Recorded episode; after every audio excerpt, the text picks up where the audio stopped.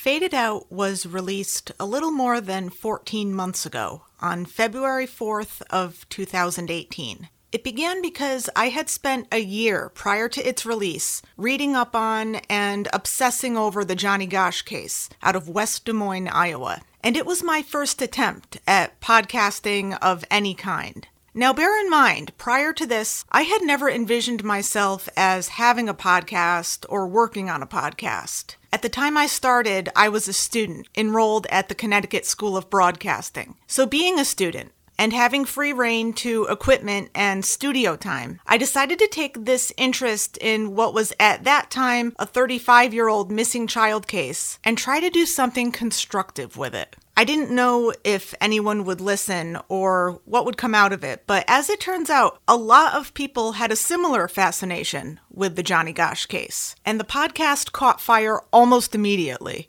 With no sponsors and no advertising other than social media, by my third episode, I already had well over one hundred downloads. And not only that, but people started interacting with me, telling me what they think happened, who they thought I should interview, and so on. So I said, okay, this is great. People are engaging. So flash forward a few months in, I do have a few friends who live in the Des Moines area, and one of them, Kat, messaged me one day inviting me to come out and visit and see the area and interview people in person. So I said, hell yeah, I'll come out there in person, which without the invitation would have been difficult as I do live in Connecticut. So this was around May when Kat first invited me. So we made plans for me to come out there for five days in September. Also in May, I first made contact with someone that we refer to on this podcast as Yellow Bag. And if you're wondering where that nickname comes from, it's in reference to the Des Moines Register newspaper bags that young carriers in the seventies and eighties would use, which were literally yellow bags. I first got a hold of Yellow Bag through a website called Iowa Cold Cases on a discussion board under the entry for Johnny Gosch.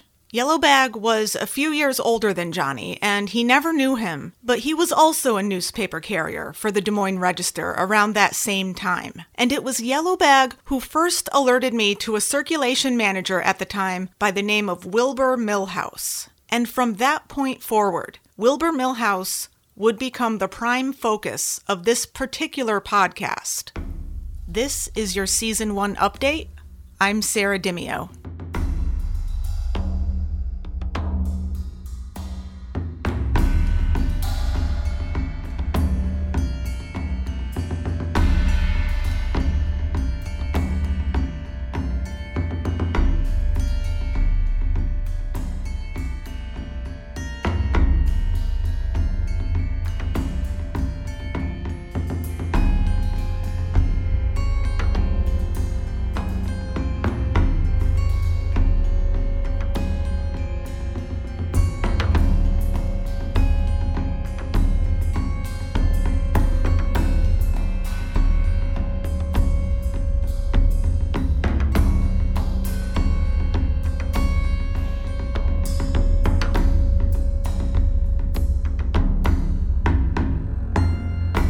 So if you listened to my episodes from last September, you know that that trip was incredibly enlightening. I met with Ron Sampson, who I interviewed in episode twenty of last season. Ron was the president of the Help Find Johnny Gosch organization since around nineteen eighty-four, as well as a friend of both of Johnny's parents, John and Noreen. I also met with Mark Hinshaw, who was also a friend of Ron and very up on Johnny's case. Mark is an attorney in West Des Moines, and we actually used his office as our meeting place for the week that I was out there. I also got to meet Yellow Bag in person, and we went and visited Wilbur Millhouse's old property in an area of Des Moines called the Bottoms. But I think the most pivotal point of that entire trip was when Mark and I drove over to Sam Soda's house, and we met Sam in person. And we sat in his backyard and talked to him for almost three hours. There has been, over the years, a lot of things said about Sam, both in newspapers and online. Awful things that he's been accused of, from being a pedophile himself to playing a role in Johnny's abduction, as well as the abduction of other children at the time, which I will admit I believe too, and even went so far as to report it as fact in this podcast. And most of these newspaper articles from over the years were written by a reporter at the Des Moines Register named Frank Santiago. And a large portion of these allegations against Sam also came from Noreen Gosch's book that she self-published in two thousand, called Why Johnny Can't Come Home. But when we met Sam, it was the exact opposite of everything I ever thought of him. We showed up at his door unannounced. He answered the door wearing a button-down shirt and pajama pants, and he was interested in talking with us. He had nothing to hide. Sam Soda was a private investigator. He was somebody who was on the side of good. And the main takeaway from any information that Sam shared with us that day was he firmly believed that Johnny's abduction was committed by somebody local. It was a crime of opportunity. Not some grandiose plot by the government that was targeting and hand-selecting children to sell and trade into international pedophile rings. No, Sam believes that it was someone at the Des Moines Register. He didn't know the name Wilbur Millhouse, but Sam is, however, known for getting another employee of the Register, Frank Sikora, to admit to touching and other inappropriate behavior with young paper carriers at the time. And while there was never anything to connect Frank Sikora to Johnny's abduction, it did indicate a pattern with some of the employees within the Register. The most incriminating things about Millhouse was that after Johnny disappeared, he said in front of Yellow Bag, as well as Yellow Bag's mother, nothing would have happened to him if he just kept his mouth shut. And it was later discovered that Millhouse had the names and addresses of over two thousand boys in his possession back at his house. Not to mention, Millhouse was a convicted child molester almost a decade before Johnny's disappearance. But the Des Moines Register kept him on as an employee and made him a circulation manager anyway. Hey, good, how are you? So in April of two thousand nineteen, I went back to West Des Moines. On the Monday morning that I was there, I caught up with Yellow Bag to find out what's been going on since I was last in town. Well, after you left, we, uh, we talked about about a few different things. Uh, maybe trying to find Wilbur Millhouse's trial transcripts mm-hmm. and read those. Good idea. Um, I, I met uh, Sam Soda, and then after that, I tracked down John Rossi. Did he tell you anything new? And it, I know because we, Mark and I, met with him last time I was here. We spoke to him for almost three hours. Um, did he remember anything significant that he mentioned in front of you, or when you guys went to lunch? Uh, you're talking Sam? Or? Yeah, Sam. Uh, nothing. Nothing that I hadn't already heard, uh, other than Sam kind of reinforced his idea that, that he thinks it was just one person who kidnapped Johnny. Yeah. If if it was a group of people, you know, someone would have ratted someone else out by now. That's true. And, and that's another thing to, I think we should all keep in mind, too, is that um, criminals like that and pedophiles, uh, they can't shut up. Like they, yeah. they like to talk, so um, that's even like with Millhouse stuff. Like, oh, nothing would have happened if he didn't keep his mouth shut, you know. Um, I I put a post on Iowa Cold Cases website, uh-huh. and I did have one response from a man who said that he knew Wilbur Millhouse, that he played softball with Wilbur Millhouse. Uh, he mentioned something about Millhouse taking boys camping, which was news to me. I had never heard that mm-hmm. before. And when I asked him if he was a victim of Millhouse, he, he didn't respond after that. Originally, as I was planning this most recent trip to Des Moines, I had wanted to come the week before, but I ended up having a scheduling conflict and was unable to. And the reason why I wanted to come the week before was because that week, John Senior, Johnny's dad, was in town. And when Yellow Bag met John, John mentioned that he believes Johnny's pickup spot for his papers that morning was up at the corner of forty-second and Ashworth, as originally reported. You might remember back in episode sixteen, I spoke to Chris Burge, who knew Johnny and was two years younger than him. Chris remembered Johnny's pickup spot as being at the corner of forty-second and Marquardt, the corner that Johnny was taken from. In fact, Chris lived at the house on Marcourt Lane, where Johnny's wagon was discovered, out in front of. Chris even remembers seeing Johnny cross in front of the Burges' driveway on Marcourt that morning, which suggests that he did not cut through the churchyard up to Ashworth, as had always been reported. Yellow Bag had explained to me in an email the week before I flew out why Johnny's dad believed the newspaper drop was, in fact, up at Ashworth that morning. He had written to me, "John Senior thinks now that Johnny did pick up his newspapers at forty-second and Ashworth, not Marcourt. John Senior thinks Chris Burge is wrong. Maybe Chris remembers the Monday through Saturday drop because those locations were different than the Sunday drop." So I asked Yellow Bag to reiterate this when I met with him. But let's get back to what we were kind of talking about a second ago. Um, you met John a few months ago when he came here, and he was here again. John, I'm talking about Johnny's dad. John Gosch. Uh, yeah. And when he was here a few months back, and he was here last week, too. And he, so he mentioned to you that he now thinks that Johnny's pickup spot was up at the corner of Ashworth? The, yes, that's what he said to me. When, when I met John Rossi last fall, uh, Rossi is absolutely sure that he saw Johnny Gosch, uh, the morning Johnny was kidnapped, talking to a man in a blue car. Okay. Uh, Rossi thinks that maybe it was a, a Mercury Zephyr. Okay. Um, he remembers that uh, just one unusual thing, that the license plate was hanging below the bumper instead of above hmm. the bumper of the car. But uh, Rossi was sure that it was Johnny Gosch. And when I, I talked to John Gosch Senior, uh, he thinks that that, yeah, maybe the paper drop was at forty-second and Ashworth, and John Gosch said that if there was a paper drop there, there wouldn't have been another drop a block north. Yeah, because uh, you were just saying they were usually spaced about six blocks apart. There wouldn't be one and then one, like, right on the next corner. Yeah, at least the drivers, you know, wanted to stop as, you know, infrequently as possible. Right. Um... The thing that concerned me about John Rossi um, was that his daughter Peggy, when I was emailing with her, uh, she said that they weren't from that particular area. They were like, they lived a few miles away. And um, I think a lot of the documentaries and such and reports are a little misleading, because it sort of leads you to believe that that house that's on the corner there was John Rossi's house. That's what I assumed for a long time. Um, they don't actually are, they're not explicit when they say that he, he drove there to that corner in his car that day to help his kid load, load the papers and all of that stuff, and that they were actually leaving town. They were, they were in a hurry, like trying to get right out of town, like on vacation that day. Right. Um, Uh, so I think that that detail is left out of a lot of places, and people are kind of left to assume that because John Rossi was up there, that that was his house. And I think that's that's definitely what I assumed the first time, and I think other people probably assume that too.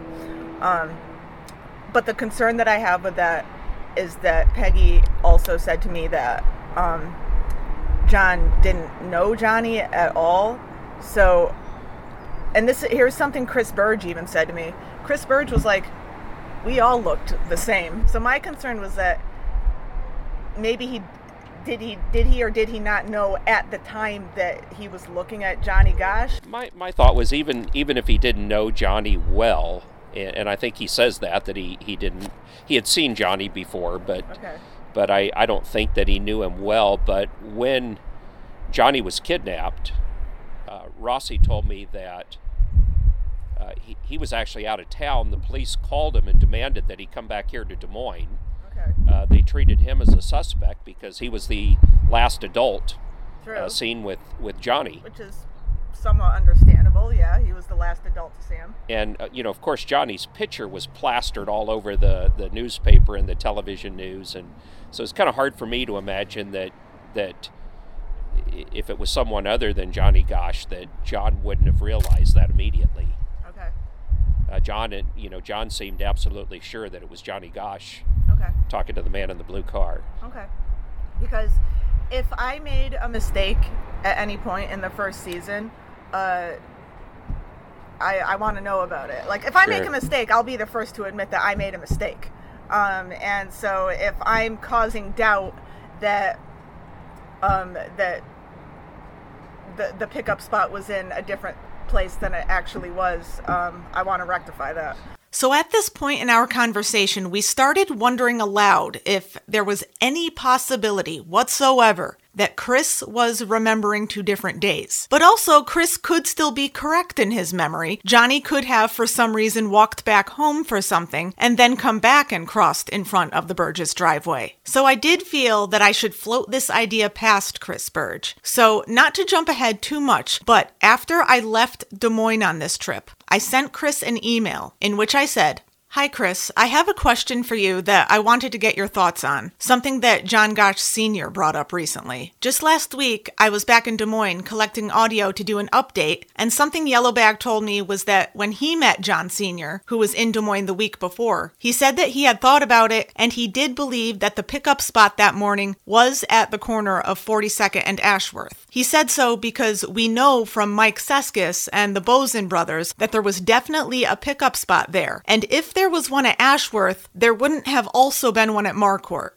They wouldn't have been right next to each other. They were always spaced out. John thought you might be remembering the Monday through Saturday drop, which was different from Sundays. Is there any chance that in your memory of seeing Johnny pass by the driveway and then seeing his wagon later that afternoon that you're remembering two different days? Or do you know for certain that Johnny passed by your driveway on that morning? It's still possible even if the pickup spot was at Ashworth because Johnny was known to occasionally run back home if he forgot something, et cetera. I was just hoping you could clarify that detail. Thank you."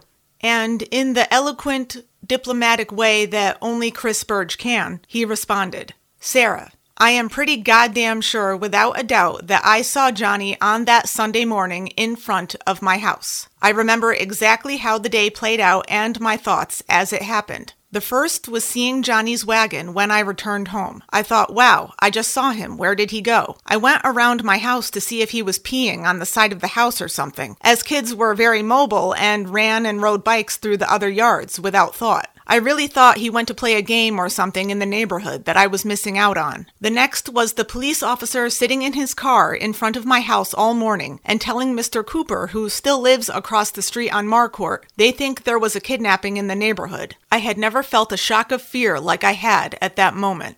The truck that dropped off our papers at forty-second and Woodland would come from the east, driving west on Woodland. They turn wide onto forty-second, pulling up to the southwest corner of forty-second and Woodland for less than five seconds to drop our papers and headed south on forty-second to Ashworth. They could have dropped off the papers at Marquardt and then at Ashworth just as easy. They slow down to about five miles an hour and throw the bundle from the back of a truck, then head to the next stop. Also, Kevin said he and Mark never saw Johnny at the corner of Marquardt and forty-second that morning. He only saw him on Marquardt in front of my house. How did the Bosins travel south on forty-second and Ashworth and then turn around and travel back to Marquardt on the only sidewalk available and then only see the wagon if Johnny picked up his papers at forty-second and Marquardt? You make conclusions that have no basis in fact. Why would they have not been a few blocks apart, especially if the paper boy requested it? How do you know that the paper drops were always spaced out? Did the person who dropped off the papers at our corner tell you that? How or what does Mike Seskis say about this that changes anything? I put zero concern to what Yellow Bag says. He can question my memories, but no one can question his. He inserts himself in a case where he has no reason and no real connection. Sure, stuff he said could have happened, but you have no proof, witnesses, or anything else. Just theory,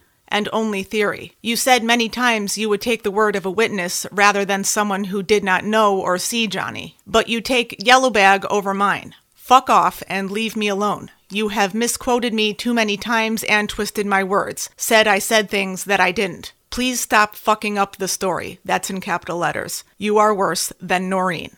So, always count on a level-headed response from Chris Burge. He seems pretty certain, I would say. So we moved on to other topics, and I did ask Yellow Bag at this point if he would consider sharing his real name, because I understand it gets a little tiresome to keep hearing the phrase Yellow Bag. He said not just yet, maybe one day in the future though. But I did want to know what he thought about Sam. But yeah, what was your impression of Sam Soda when you met him? Uh, He's pretty intense. Yeah, I, I mean, he, he kind of, even though he's an elderly man now, he still kind of lives up to that stereotype a, of an old-fashioned a, private eye. He's got a fiery personality, that's he's for sure. He's quite a character.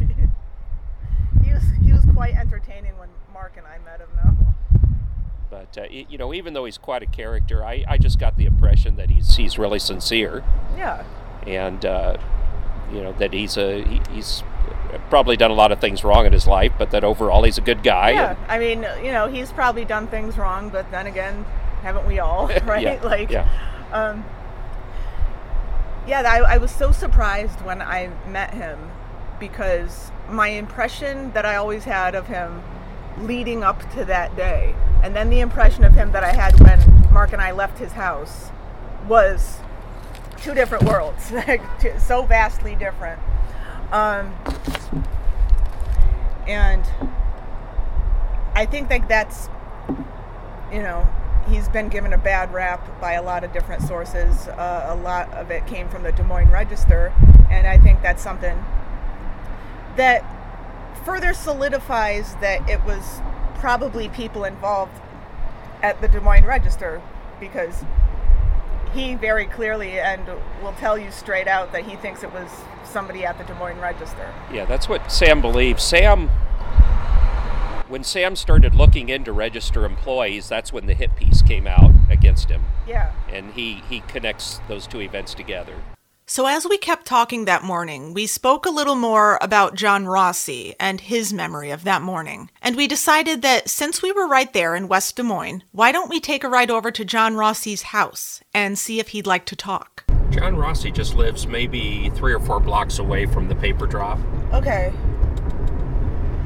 All right, so it's not as if he lives far away, right? No, no, like he, he drove there that morning, but it's not a huge distance. Okay.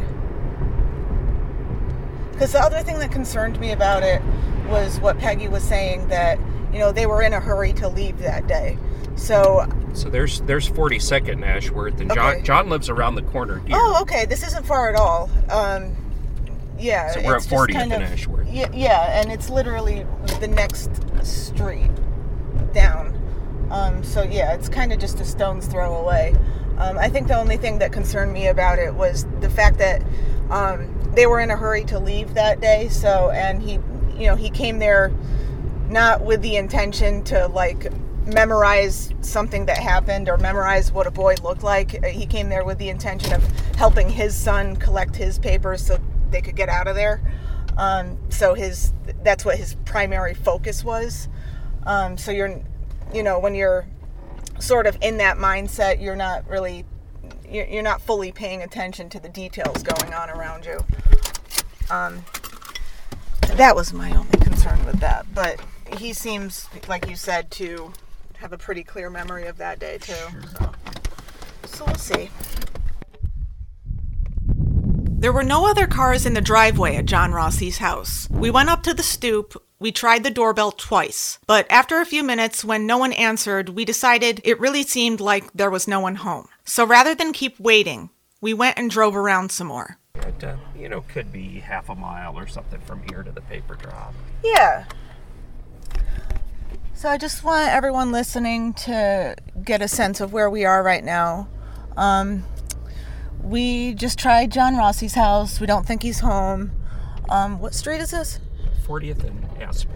Okay, so this is fortieth and Aspen Drive, the corner that we're at, and we're turning onto the corner right now, and um, Ashworth is right up ahead of us.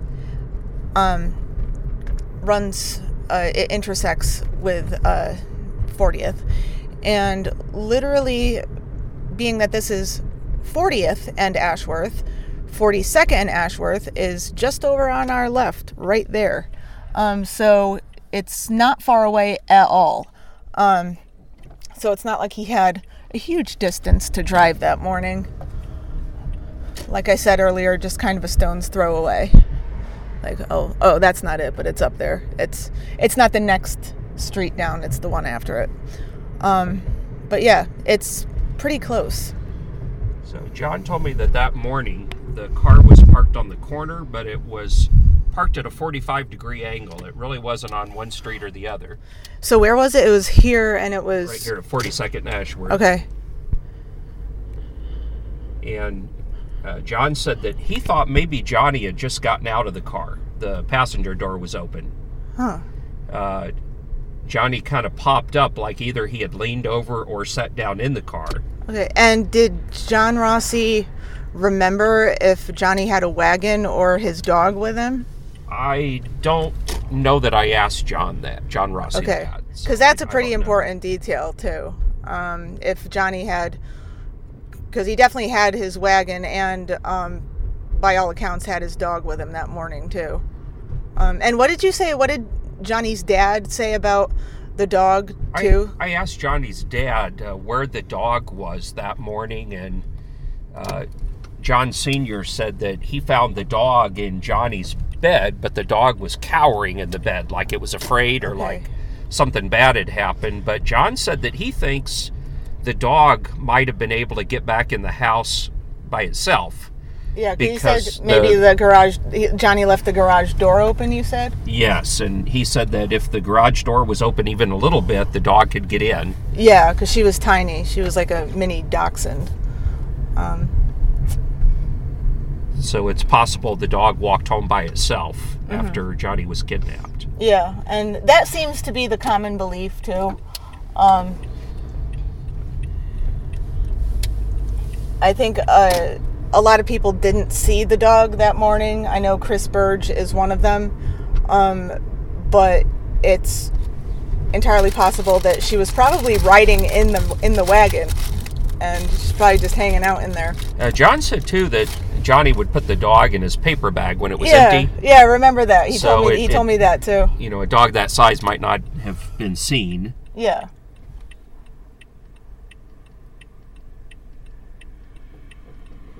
Yeah, and just to let everyone know now, as we've been talking, um, we just drove up uh, onto Marquardt Lane and into the cul-de-sac at forty-fifth. We just saw Johnny's house just now. So what do you mean when you say a forty-five degree angle? It was like... It was parked like half of the car was this way and half of the car was... Like it was diagonally? It, like, yeah, it was parked diagonal, which John said he thought that was strange. You know, why didn't the guy park over here? Why didn't the guy park facing the other direction? Yeah. It was uh, parked at an angle. Okay. And was it parked sort of like it was facing the wrong way of traffic? So no, like... it, it was just parked at a forty-five degree angle okay. right on the corner. Okay. Uh, not, um, you know, not facing uh, west or north, but just kind of facing northwest. Okay. And John said that uh, the guy looked really, really agitated, really angry mm-hmm. uh, when he... Johnny said something like, "Can you help give this man directions?" Okay. Uh, John Rossi gave the man directions to twenty-second Street or eighty-sixth. And then John said the man immediately took off, did a U-turn, headed east on Ashworth. And John said he remembered thinking how rude it was that he had just given the man directions. Uh-huh. And then he took off without even saying thank you. Oh, yeah, that's a little bizarre. And um, didn't he also say that this guy didn't look like an older guy? He looked young? Uh, John thought maybe a guy in his thirties. Okay. So probably not matching the quote-unquote Emilio sketch that we've seen all over the internet. Um, well, John drew that sketch or, or had that sketch drawn. Okay. So... Uh, um, you know, John still stands behind that sketch. Okay. And as Yellow Bag drove me back to my friend's car, which I had been borrowing again, our conversation circled back around again to the location of that paper drop. I might send Chris Burge an email later. Can only imagine his response, his pleasant response. You know, it may have been possible that Johnny went back home for some reason. I mean, yeah. John John said that before. That yeah, he told John told me that too. That John, Johnny had done that a couple of times. Um, either he forgot something, or just came to get like some food or something. Just any old reason. So Yellow Bag dropped me back off at our meeting spot and we said our goodbyes. But my day wasn't over yet. Later that afternoon, I met up with Ron Sampson and Mark Hinshaw over at Mark's law office. Getting butterflies. I don't know why I'm nervous all of a sudden. I know these guys. Spent extensive time with them last time I was here. And yet still got kind of the butterflies in my stomach right now. Ugh.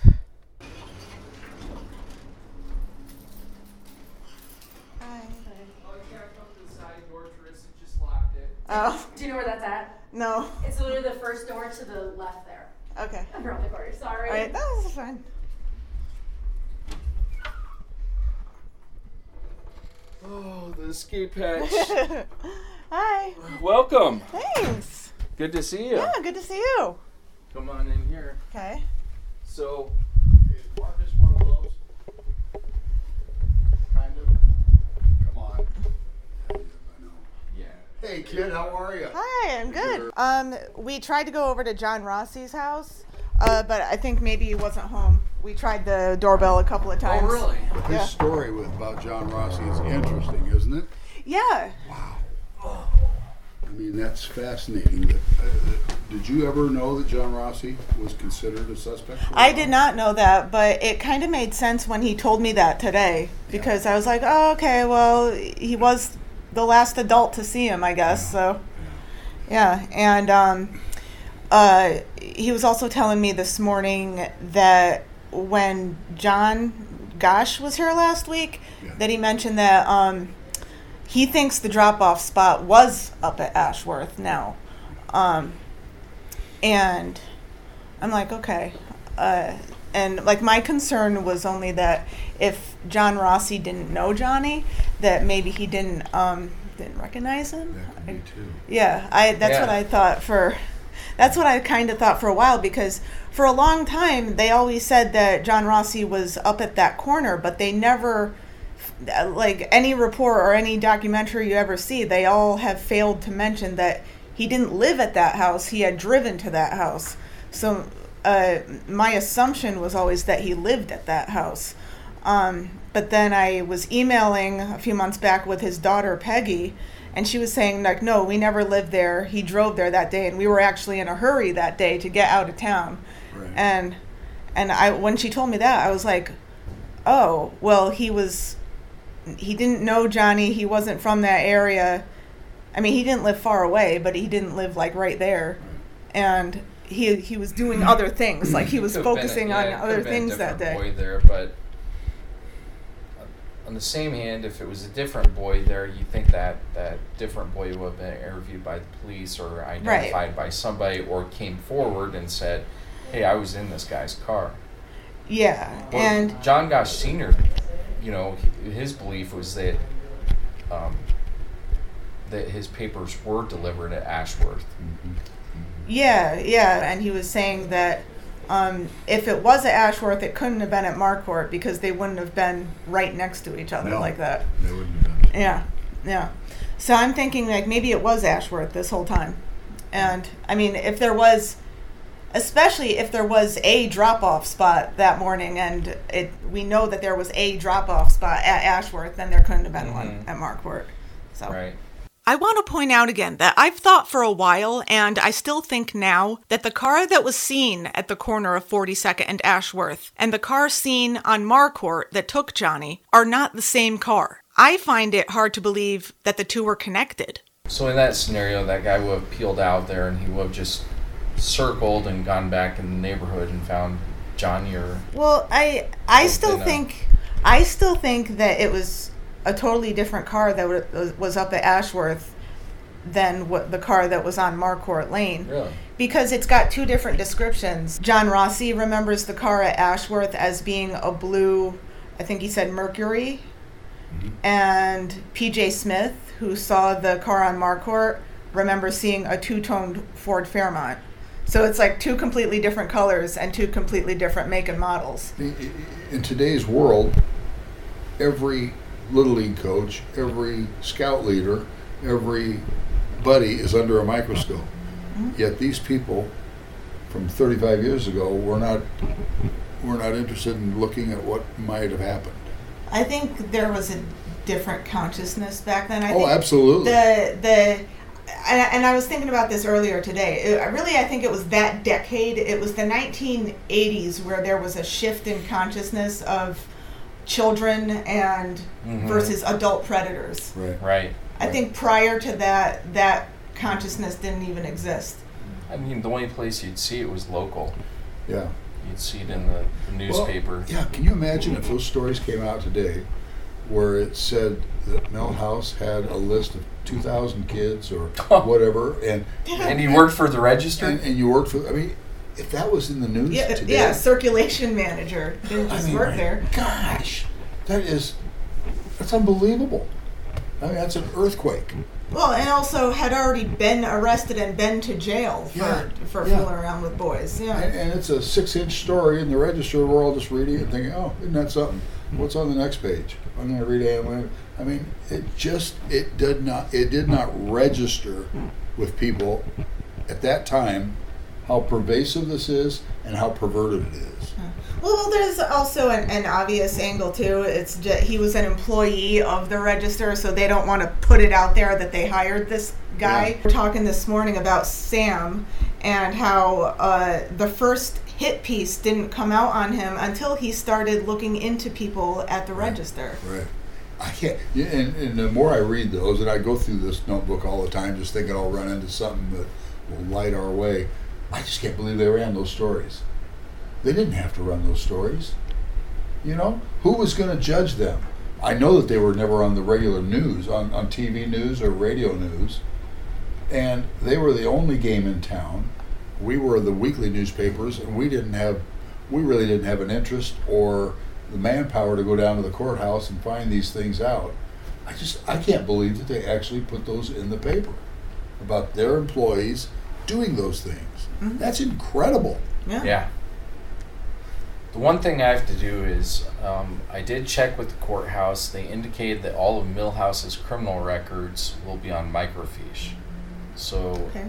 we should be able to go down there and look at all the criminal records, which would be absolutely fascinating. This morning we were talking about like maybe getting some of the trial transcripts too, right. to see what he said in any of, of those any of those wow, transcripts. That'd be something. Yeah. It was a pretty brief meeting that I had with Ron and Mark that afternoon, but I did meet with them one more time at greater length during this trip. The focus was Wilbur Millhouse. And how do we find out more about the man? It's all about finding old coworkers and people who knew him back at the time. You know, the other thing I did, um, I looked up all the names of all the uh, people that... Uh, were advertised with Millhouse for routes, saying, okay, we have this route available, call either Irma Flam or yeah. or Millhouse, right? Mm-hmm. I started looking up those names, and like the two people I've found so far, they're both dead.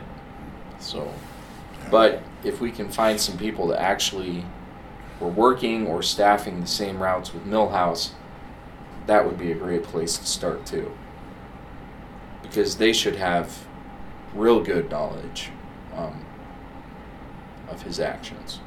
But there was a, a, a Tim Moylan and a Irma Flam, mm-hmm. and they were both people that were listed as, um, as having the same routes as him.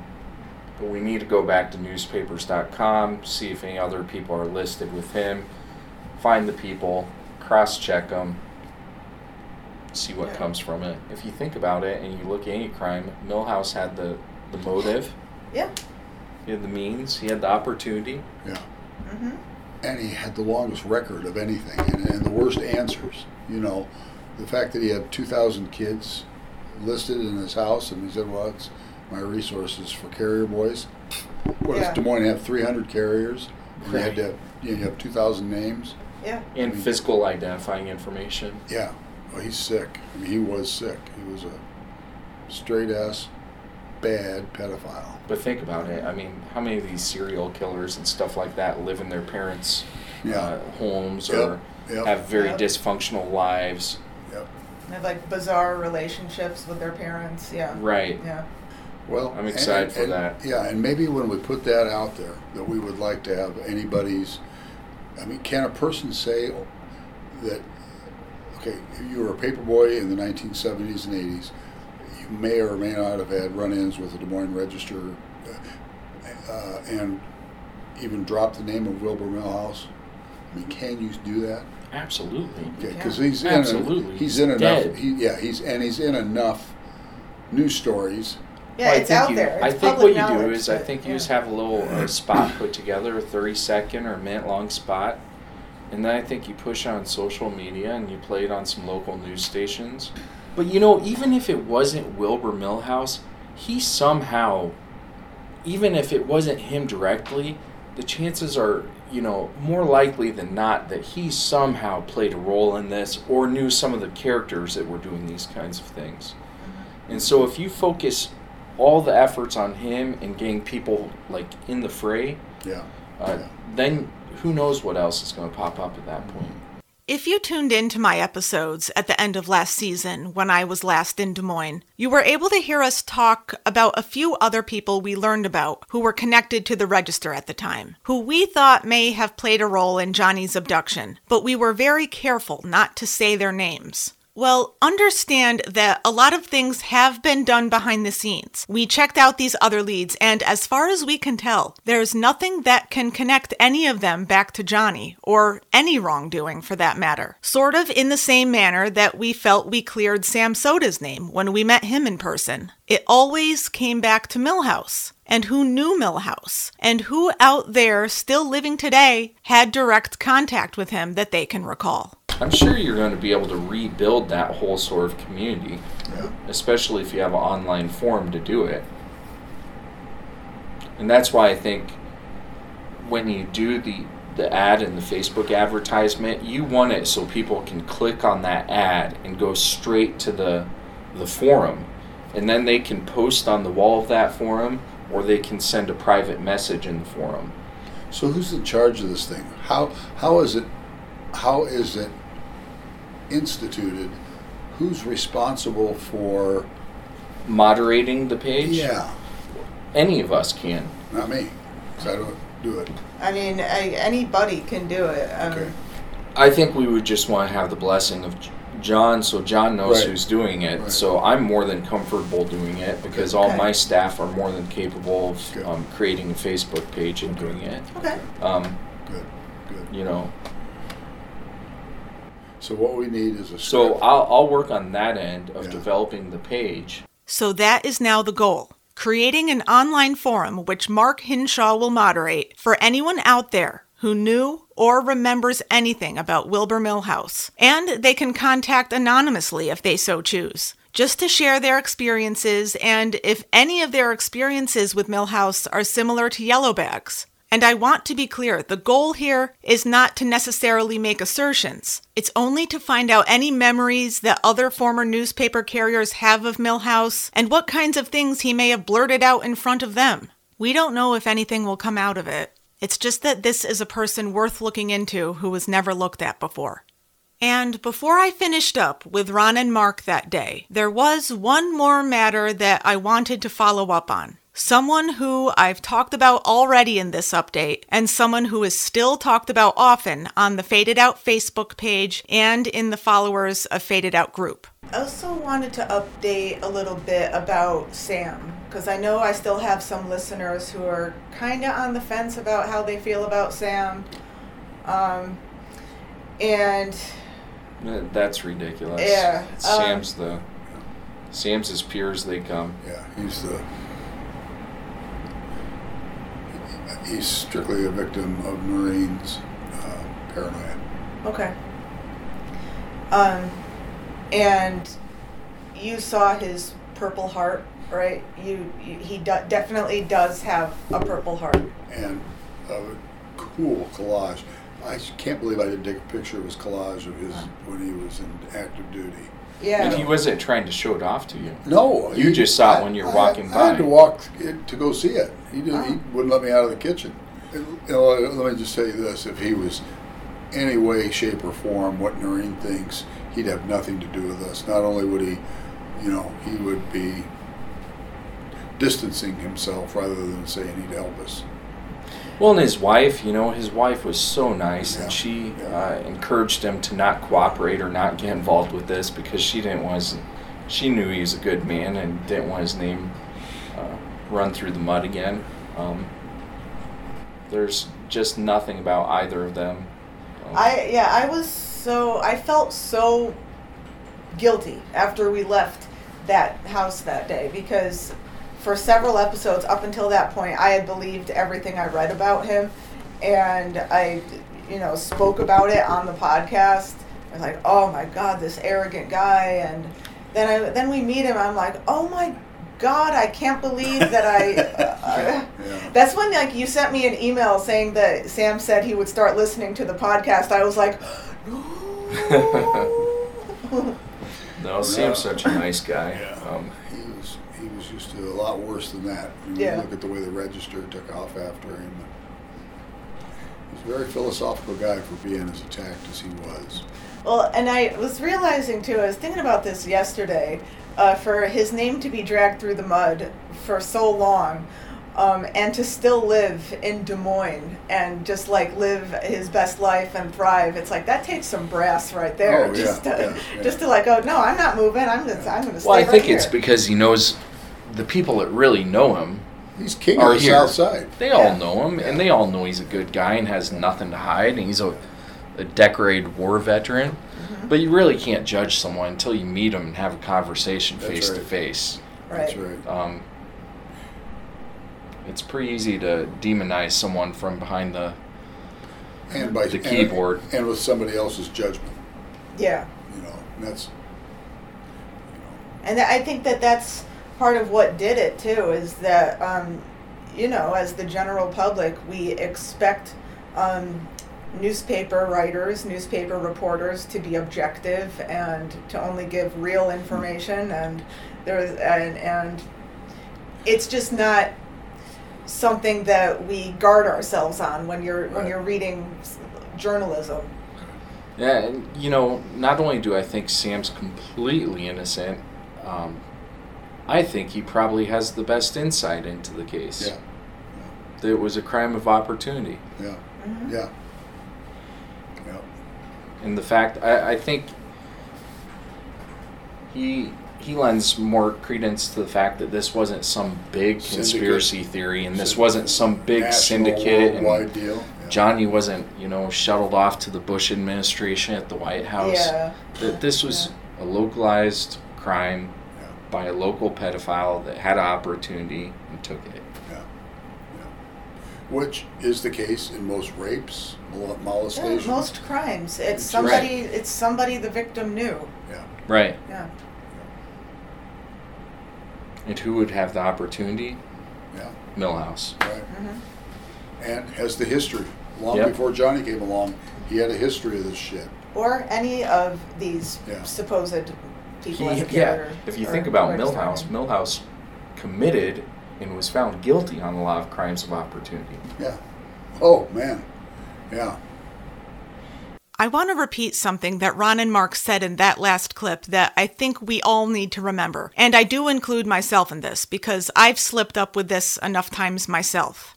You really can't judge someone until you meet them and have a conversation face to face. It's pretty easy to demonize someone from behind the keyboard and with somebody else's judgment.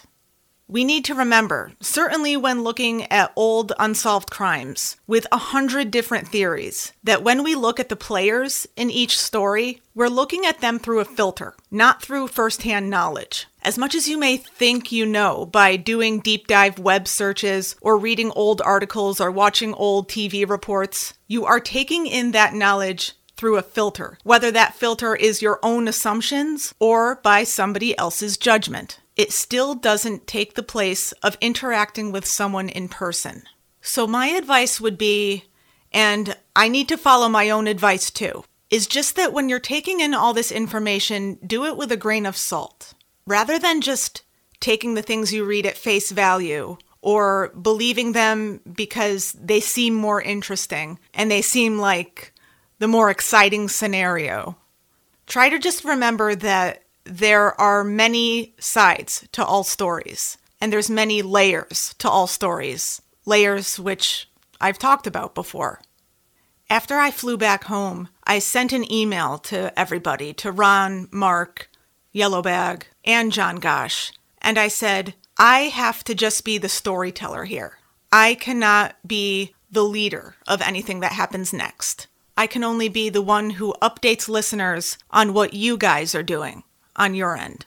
And whatever does happen next relies on what we can find of people out there who knew Millhouse and interacted with Wilbur Millhouse. That's why when this Facebook group that we just talked about is created, it will be moderated by Mark Hinshaw, like he said, and we will invite everyone in the area or outside the area, depending on wherever they are now, to contact that group and talk about your experience with Millhouse. And if you remember any interactions with him, any inappropriate behavior, or just anything bizarre that you might have heard him say. Because if he said things in front of Yellow Bag and Yellow Bag's mother, chances are very good he said it in front of other people too. So that is where I leave you with the Season one update. I hope I'll have another Season one update for you soon, but only time will tell with that. In the meantime, please follow Faded Out on Facebook at facebook.com slash Faded Out Podcast. There's also a closed group that you can request to join called Followers of Faded Out. You can also find us on Instagram as Faded Out Podcast. And if you'd like to reach out, you can email us at fadedoutpodcast at gmail.com. You can also subscribe on iTunes, Spotify, and anywhere you get your podcasts. Currently, we are in Season two, where we're following a local case in Connecticut, the nineteen eighty-eight disappearance of a little girl named Doreen Vincent. Thank you for joining me for the Season one update. I'm Sarah Dimio. See you next time.